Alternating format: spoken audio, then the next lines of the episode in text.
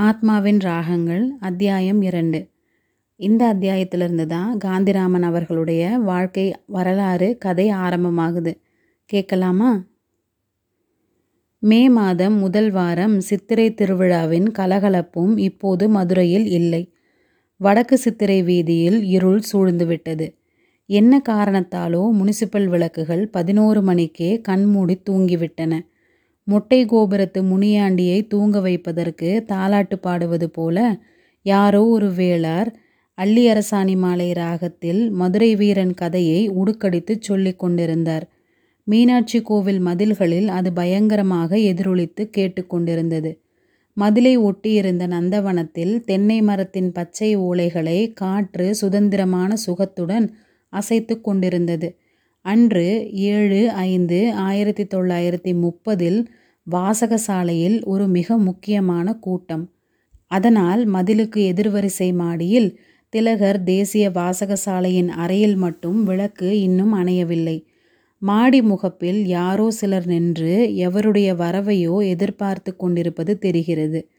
மேலச்சித்திரை வீதியும் வடக்கு சித்திரை வீதியும் சந்திக்கிற மூலையில் இருந்த ஓட்டல் வாசலில் வேலை செய்கிறவர்கள் கோடைக்காக வெளியே கட்டில்களை எடுத்து போட்டுக்கொண்டு தூக்கம் வராததால் ஏதோ ஊர்க்கதைகள் பேசி கொண்டிருக்கிறார்கள். வாசகசாலையில் கூடியிருந்தவர்கள் எதிர்பார்த்திருந்த ராஜாராமன் அன்னக்குழி மண்டபத்துக்கு பின்னால் இருந்து புறப்பட்டு வாசகசாலைக்கு வந்து சேரும்போது மணி பதினொன்றரை ஆகிவிட்டது. கையோடு முதல் நாள் சென்னையில் பதிப்பாகி மறுநாள் மதுரைக்கு கிடைத்திருந்த சுதேசமித்திரன் தினசரியையும் கொண்டு வந்திருந்தான் ராஜாராமன். மாடிப்படி இருண்டிருந்தது.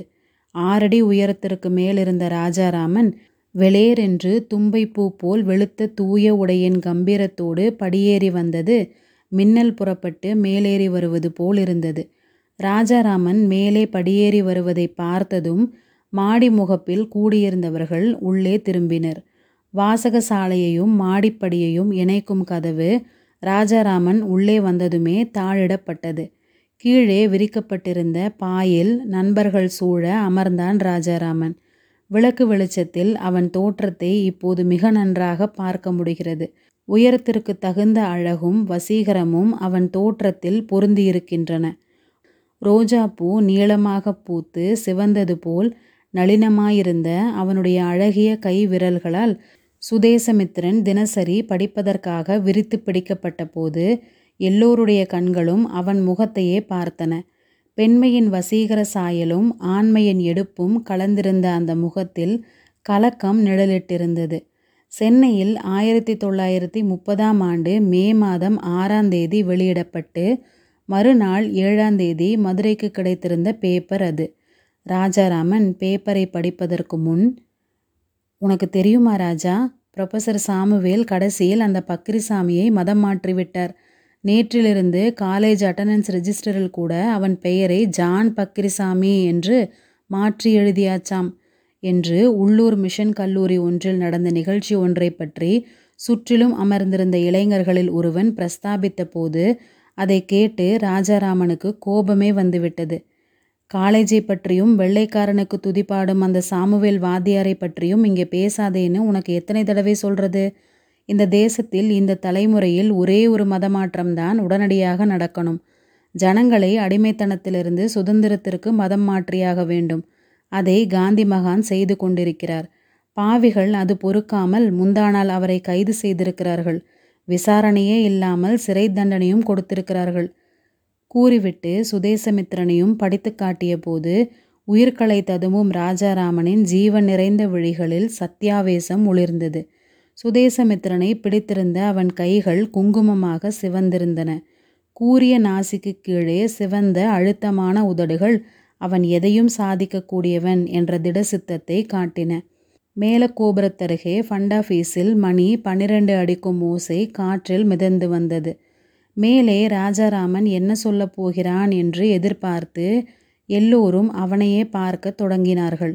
ராஜாராமனை தவிர அங்கிருந்த நால்வரில் முத்திருளப்பன் பள்ளி ஆசிரியர் குருசாமி பாண்டிய வேளாளர் தெருவில் தையல் கடை வைத்திருந்தார். சுந்தரராஜன் பழனியாண்டி இருவரும் கல்லூரி மாணவர்கள். ராஜாராமனும் சில மாதங்களுக்கு முன்பு வரை அவர்களோடுதான் கல்லூரியில் சக மாணவனாக படித்து கொண்டிருந்தான். தேசத்தின் அறைகூவலை ஏற்று கல்லூரியிலிருந்து அவன் வெளியேறி சில மாதங்கள் கூட ஆகவில்லை. இன்டர்மீடியட் இரண்டாவது வருடம் படித்து கொண்டிருந்த அவன் படிப்பை விட்டுவிட்டு தேசிய வேள்வித்தீயில் குதித்ததை அவன் தாயே விரும்பவில்லை. இளமையிலேயே விதவை கோலம் பூண்ட அந்த அன்னை தான் வாழ்ந்த குடும்ப வாழ்வின் ஒரே இனிய ஞாபகமாக எஞ்சி நிற்கும் மகன் மனம் கோணும்படி அவனை கண்டிக்க முடியாமல் கவலைப்பட்டாள்.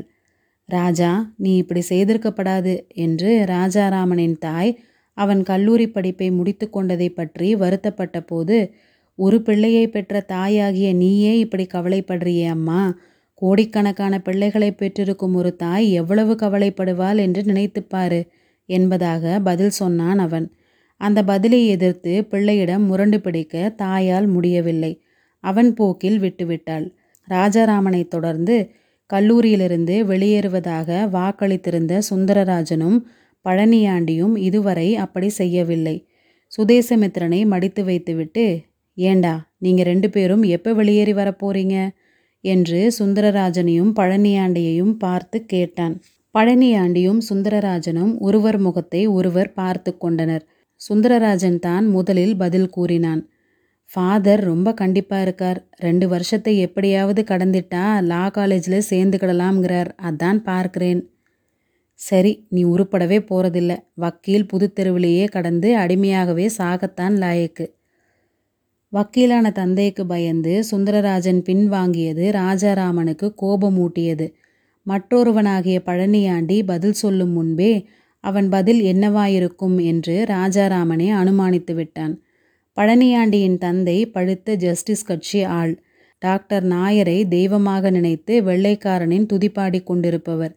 பழனியாண்டியும் தனக்கு துணை வரமாட்டான் என்பது ராஜாராமனுக்கு புரிந்துவிட்டது. ஆனால் அதற்காக தன் முடிவை மாற்றிக்கொள்ள அவன் தயாராயில்லை. சுந்தரராஜன் வக்கீலாகப் போகிறான். உங்கப்பாவோ சார் பட்டத்துக்கு பழி கிடக்கிறார். பையன் தேச போராட்டத்துக்கு போகிறது நிச்சயமாக அவருக்கு பிடிக்காது.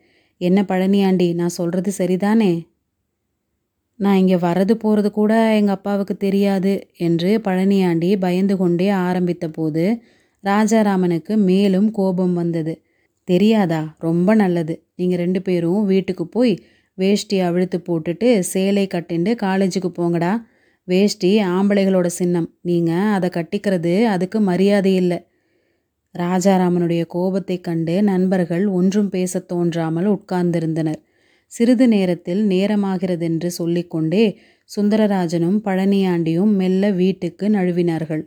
முத்திருளப்பனும் குருசாமியும் ராஜாராமன் எப்படி செய்ய சொன்னானோ அப்படி செய்ய தயாராயிருந்தார்கள். வீட்டுக்கு திரும்ப நேரமில்லாவிட்டால் அங்கேயே அந்த ஒரே பாயில் ராஜாராமனோடு படுத்து தூங்கக்கூடியவர்கள் அவர்கள். அது ராஜாராமனுக்கும் நன்றாக தெரியும். அதனால்தான் அவன் அவர்களை ஒன்றும் கேட்கவில்லை. சுந்தரராஜனும் பழனியாண்டியும் புறப்பட்டு போன பின் அவர்கள் மூவரும் தாங்கள் செய்ய வேண்டிய காரியங்களுக்கு திட்டமிடத் தொடங்கினார்கள். அன்னக்குழி மண்டபத்து சந்தில் தன்னுடைய வீட்டுக்கு முன்புறம் இருந்த அறையிலேயே திலகர் தேசிய வாசகசாலையை நடத்தி வந்த ராஜாராமன் அந்த வீட்டுக்காரர் இந்த வாசகசாலையில் நள்ளிரவிலும் ஆட்கள் கூடுவது வந்தே மாதரம் பாடுவது போன்றவற்றால் கோபப்பட்டு காலி செய்ய சொன்னதால் வடக்கு சித்திரை வீதி மாடிக்கு மாற்றியிருந்தான். இடம் மாற்றி சில நாட்களே ஆகின்றன. கீழேயும் பக்கத்திலும் குடியிருப்பு வீடுகள் இல்லாததனால் வடக்கு சித்திரை வீதி மாடியில் எந்த நேரத்திலும் நண்பர்கள் கூடி பேச வசதியாய் இருந்தது. மாடிப்படி ஏறுகிற இடத்தில் கீழே தங்கம் வெள்ளி பூச்சு வேலை செய்த ஒரு கில்ட் ஷாப் இருந்தது. கில்ட் ஷாப்காரர் ரத்தினவேல் பத்தர் ஒரு காந்தி பக்தர். அவர்தான் இந்த இடத்தை ராஜாராமனுக்கு சொன்னவர். மாடிப்படி பாதை தனியே நேராக தெருவுக்கு இறங்கி விடுவதால் இந்த இடம் எந்த நேரமும் பூட்டத் திறக்க வசதியாக இருந்தது. மாதம் பத்து ரூபாய் வாடகை. அதை நண்பர்கள் பங்கிட்டு கொண்டு கொடுத்து வர ஏற்பாடாக இருந்தது. புது இடத்தில் முதல் முதலாக நடக்கும் நள்ளிரவு கூட்டம் இதுதான். பின்புறம் இந்த வாசகசாலையின் மாடி ரூமை ஒட்டினாற்போல் ஒரு சின்ன மொட்டை மாடி. அடுத்து பக்கத்தில் உள்ள ஒன்றாம் நம்பர் சந்தில் இருக்கும் மாடி வீட்டின் அறை ஒன்று இந்த மொட்டை மாடியை ஒட்டி இருக்கிறது. ரொம்ப நேரம் வரை அந்த பக்கத்து மாடியறையிலிருந்து யாரோ சுகமாக வீணை வாசித்து கொண்டிருப்பதை கேட்க முடிந்தது. ஃபண்ட் ஆஃபீஸ் மணி இரண்டடித்த பின் அந்த வீணை ஒளியும் நின்று போயிற்று. ராஜாராமன் அந்நிய துணி பகிஷ்காரம் கள்ளுக்கடை மறியல் போன்றவற்றை பற்றி ஒரு திட்டம் போட்டு நண்பர்களுக்கு விளக்கிக் கொண்டிருந்தான். எதை எப்படி எங்கெங்கே செய்வதென்பது பற்றி நண்பர்கள் விவாதித்தனர். உப்பு சத்தியாகிரகம் அப்போதுதான் நாடெங்கும் நடந்து தலைவர்கள் கைதாகியிருந்தனர் கள்ளுக்கடை மறியலை செல்லூர்லேயாவது திருப்பரங்குன்றத்திலேயாவது நடத்தணும் என்றார் முத்திருளப்பன். அந்நிய துணிக்கடை மறியலை மேலக்கோபுர வாசலில் வைத்து கொள்வதா கீழ்ச்சித்திரை வீதியில் அம்மன் சந்நிதி அருகே வைத்து கொள்வதா என்பது பற்றி ராஜாராமனுக்கும் குருசாமிக்கும் அபிப்பிராய பேதம் இருந்தது. பல பெரியவர்கள் ஏற்கனவே நடத்தியிருந்த இந்த மறியல்களை அவர்கள் மீண்டும் நடத்த எண்ணினர். காந்தி கைதானதால் எதையாவது செய்து தங்களுக்கு ஏற்பட்டிருக்கும் தார்மீக கோபத்தை காட்ட வேண்டும் என்பதில் அவர்களுக்குள் அபிப்பிராய பேதம் எதுவும் இருக்கவில்லை. எப்படி செய்வது எங்கே செய்வது என்பதில்தான் அபிப்பிராய பேதம் இருந்தது. குருசாமியும் முத்திருளப்பனும் ராஜாராமனை விட மூத்தவர்கள். ராஜாராமனிடம் துடிப்பும் வேகமும் ஆவேசமும் இருந்தன. குருசாமியிடமும் முத் முத்திருளப்பனிடமும் அனுபவ நிதானம் இருந்தது. நாடு முழுவதும் தலைவர்களும் தேசபக்தர்களும் எதையாவது சாதனை செய்து கைதாகி கொண்டிருக்கிற சமயத்திலே நாம மட்டும் வாசகசாலையில் உட்கார்ந்து பேப்பர் படிச்சுட்டு வம்பு பேசி கொண்டிருக்கிறதுல பிரயோசனம் இல்லை என்று ராஜாராமன் கடைசி தடவையாக வற்புறுத்திய போது ஃபண்ட் ஆஃபீஸ் மணி நாலடித்தது. நாளை ஒரு முடிவு எடுப்போம் என்று குருசாமி சொல்லும்போதே போட்டி போட்டு கொண்டு வார்த்தைகளை தடுத்தது கொட்டாவி. அவர்களும் அங்கேயே படுப்பார்கள் என்ற எண்ணத்தில் பாயை உதறி விரிக்கத் தொடங்கினான் ராஜாராமன். முத்திருளப்பன் புறப்பட தயாராகிவிட்டார். இப்போவே மணி நாலாச்சு. நாங்கள் பேசிக்கிட்டே நடந்து போக சரியாக இருக்கும். இங்கே படுத்தா நேரம் தெரியாமல் தூங்கிடுவோம். குருசாமிக்கு காலையில் கடை திறக்கணும். எனக்கு ஸ்கூல் லீவுனாலும் ஹெட்மாஸ்டர் வர சொல்லியிருக்காரு. நீயும் வீட்டுக்கு போயிடேன் ராஜா. உனக்கு எங்களை விட பக்கம் தானே இல்லை நீங்கள் வேணும்னா போங்க. எங்கள் வீட்டு ஓனர் ஒரு முசுடு ராத்திரியில் சத்தம் போடுறோம்னு வாசகசாலையே கிளப்பி விட்டவன். இப்போ வீட்டையே காலி பண்ணும்பான் நான் காலையிலேயே போய்க்கிறேன் என்று நண்பர்களுக்கு விடை கொடுத்துவிட்டு கதவை தாழிட்டான் ராஜாராமன். மாடி ஊட்டுச்சார்ப்பு. மாதமோ மே மாதம். உள்ளே வெக்கை பொறுக்க முடியவில்லை. தூங்க முடியாது போலிருந்தது. நண்பர்கள் பேசிக்கொண்டிருந்தவரை பேச்சு சுவாரஸ்யத்தில் வெக்கை தெரியவில்லை. ராஜாராமன் பாயை சுருட்டி கொண்டு மொட்டை மாடியில் பாய் விரித்து படுத்தான். அங்கிருந்த முற்றத்தில் அவன் கால் நீட்டிய போது சுவரில் இடித்தது. படுத்த சிறிது நேரத்திலேயே தூங்கிவிட்டான் அவன். நீட்ட இடமில்லாததால் தூக்கத்தில் மிக குறைந்த உயரமுள்ள விளிம்புச் சுவரில் இரண்டு கால்களையும் தூக்கி போட வேண்டியதாயிற்று. சுவரின் மறுபுறமிருந்து பார்த்தால் இரண்டு தாமரைகள் பூத்து சுவர் விளிம்பில் கிடப்பது போல அந்த கால்களின் உட்புறங்கள் தெரிந்தன. கால்களில் சில்லென்று ஏதோ வந்து விழுந்ததை உணர்ந்தபோது அவன் மறுபடி கண் விழித்தான். காலில் வந்து விழுந்த பொருள் உறுத்தவில்லை. மிருதுவாயிருந்ததுடன் சுகமாகவும் இருந்தது. மனோகரமான நறுமணத்தை அவன் நாசி உணரச் செய்தது. அந்த பொருள் கண் விழித்து பார்த்தால் லேசாக வாடிய ஒரு கொத்து மல்லிகை சரம். சர்ப்பம் போல சுருண்டு அவன் கால்களில் கிடந்தது. அரகஜா ஜவ்வாது புணுகு சந்தன வாசனையும் அந்த பூ வாசனையோடு கலந்திருந்தது. அந்த வாசனைகள் அவனை கிறங்கடித்தன. பக்கத்து வீட்டு மாடியிலிருந்து யாரோ சன்னல் வழியாக வீசி எறிந்திருக்க வேண்டும். பக்கத்து வீடு யாருடையதாயிருக்கும் என்று அனுமானிக்க முயன்று அந்த அனுமானம் லேசாக நினைவில் பிடிபட்ட போது அந்த பூவை காலால் உதைக்க எண்ணி பூக்களை மிதிக்க வேண்டாம் என்ற இங்கிதமான நுண்ணுணர்வோடு கால்களிலிருந்து அதை கீழே தரையில் நழுவ விட்டான் அவன். கிழக்கே வானம் வெளுத்திருந்தது பூ எந்த ஜன்னலிலிருந்து வந்து விழுந்ததோ அந்த ஜன்னல் வழியே வீணையில் யாரோ பூபாலம் வாசிக்கத் தொடங்கும் ஒலி மெல்ல எழுந்தது. அவன் பாயை சுருட்டி கொண்டு உள்ளே வந்தான். அந்த மல்லிகை பூவின் வாசனை இன்னும் கால்களிலிருந்து போகவில்லை.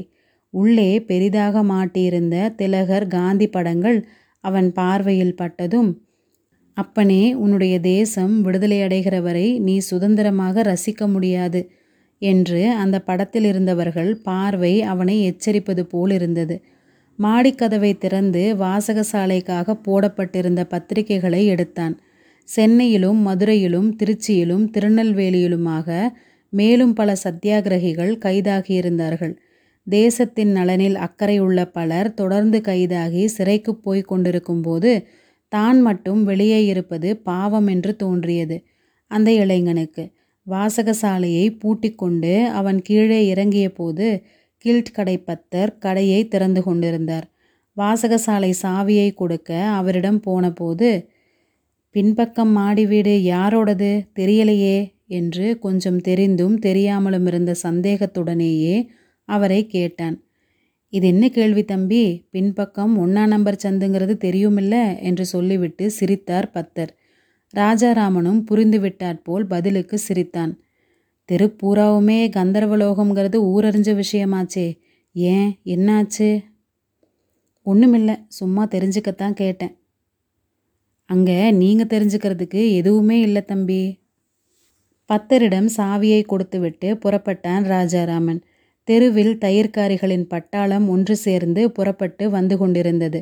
தலையில் அவ்வளவு பெரிய பானையை கூடைக்குள் வைத்துக்கொண்டு இரண்டு கைகளையும் வீசி சுதந்திரமாக ஒரு சிறிதும் பயப்படாமல் எப்படி அவர்களால் நடந்து வர முடிகிறதென்பது அவன் மனதில் ஆச்சரியமாயிருந்தது. வாழ்க்கையில் எந்த மூலையிலும் பொறுப்பும் சுமையும் உள்ளவர்கள் இப்படித்தான் அனாயசமாக நடந்து வருகிறார்கள் என்று தோன்றியது. பொறுப்பும் சுமையும் இல்லாதவர்கள்தான் தடுமாறி விழுகிறார்களோ என்று ஒரு சிந்தனை உள்ளே ஓடியது. வீட்டுக்கு போய் குளித்து உடை மாற்றிக்கொண்டு வெளியே புறப்பட கிளம்பிய ராஜாராமனை மேலூருக்கு போய் குத்தகைக்காரனை பார்த்துவிட்டு வரச் சொல்லி தாய் வற்புறுத்தினாள். அவர்களுக்கு பூர்வீகம் மேலூர். மேலூரில் ஒரு பழைய வீடும் திருவாத ஊரில் கொஞ்சம் நிலமும் உண்டு. அப்பா காலம் வரை மேலூரில்தான் வாசம். அவன் ஹைஸ்கூல் படிப்பு தொடங்கிய போது மதுரைக்கு ஒண்டு குடித்தனம் வந்தவர்கள்தான்.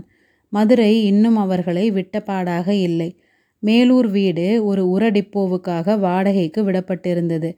அந்த உரடிப்போவின் ஹெட் ஆஃபீஸ் மதுரையில் இருந்ததால் வாடகையை அந்த கையால் வாங்கி இந்த கையால் மதுரை ஒண்டு குடித்தனத்துக்கு கொடுத்து கொண்டிருந்தாள் அவன் அம்மா.